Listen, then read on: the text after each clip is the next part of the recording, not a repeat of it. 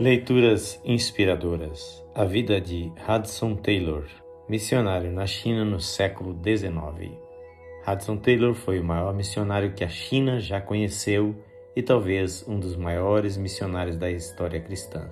Durante todo o seu tempo trabalhando naquela terra, algo em torno de 51 anos, sua missão para o interior da China estabeleceu 20 bases missionárias, levou quase 850 missionários para o campo, treinou aproximadamente 700 trabalhadores chineses, arrecadou mais de 4 milhões de dólares pela fé, assim como o exemplo de George Miller, e desenvolveu igrejas na China que alcançaram 125 mil pessoas.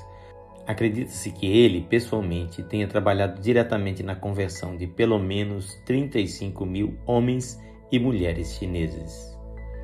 James Hudson Taylor nasceu em 21 de maio de 1832 em Barnsley, Yorkshire, na Inglaterra.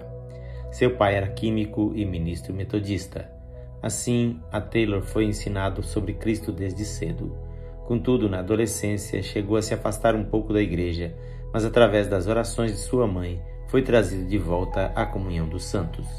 Seu pai, quando jovem, desejava ir à China levar o evangelho, mas não pôde ir. Assim, quando se casou e sua mulher Amélia engravidou, eles oraram para que seu filho um dia pudesse levar o evangelho de Cristo para o povo chinês. Prova de que a oração tem poder, assim como nos diz Tiago 5,16. Muito pode, por sua eficácia, a súplica do justo. Hudson Taylor passou a ter desejos profundos de ir para a China. Em novembro de 1851, Hudson se mudou para um subúrbio em Barnsley, um bairro de periferia. Lá iniciou um rigoroso regime de poupança e abnegação, passando o tempo livre como um missionário médico autonomeado em ruas sem alegria, onde baixos salários, famílias sempre grandes e muita bebida alcoólica produziam maridos e esposas brutalizados e filhos doentes. Lá ele criou uma situação de teste em relação ao seu salário. Seu empregador havia pedido a Hudson para lembrá-lo quando seu salário fosse pago. Taylor não fez isso. Um dia, em um lar pobre com filhos evidentemente famintos, ele orou por eles, mas não teve paz até dar à família tudo o que tinha até a sua última moeda. Ele foi para casa feliz, de coração, e no dia seguinte, o carteiro trouxe uma carta com 400% a mais do que ele havia doado na noite anterior.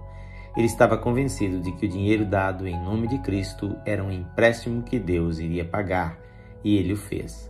Numa noite, por volta das 22 horas do dia em que seu aluguel estava vencendo e seus bolsos estavam vazios, seu empregador apareceu com seu salário de volta.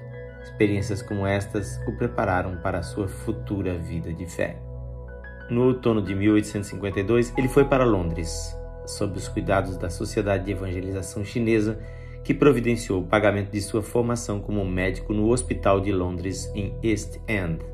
Hudson passou os próximos anos em uma preparação frenética, aprendendo rudimentos da medicina, estudando mandarim, aprendendo sobre a cultura chinesa e cada vez mais mergulhando profundamente na Bíblia e na oração.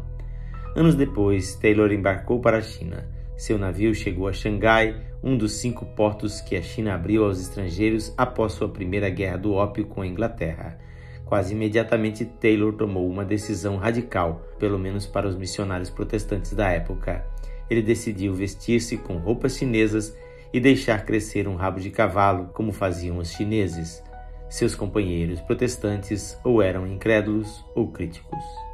Taylor, por sua vez, não estava satisfeito com a maioria dos missionários que via. Ele acreditava que eles eram mundanos e passavam muito tempo com empresários e diplomatas ingleses que precisavam de seus serviços como tradutores.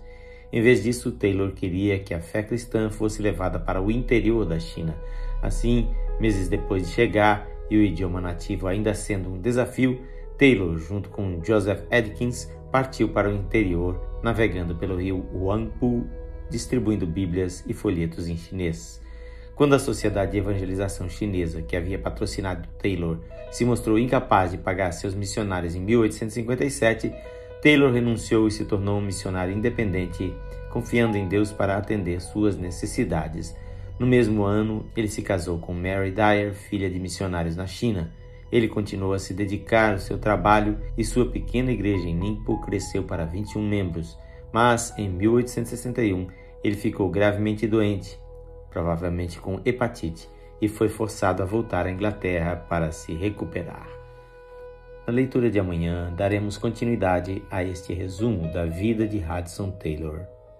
Quem faz esta leitura é seu amigo, Pastor Edson Grando. Que o Senhor Jesus abençoe abundantemente a sua vida.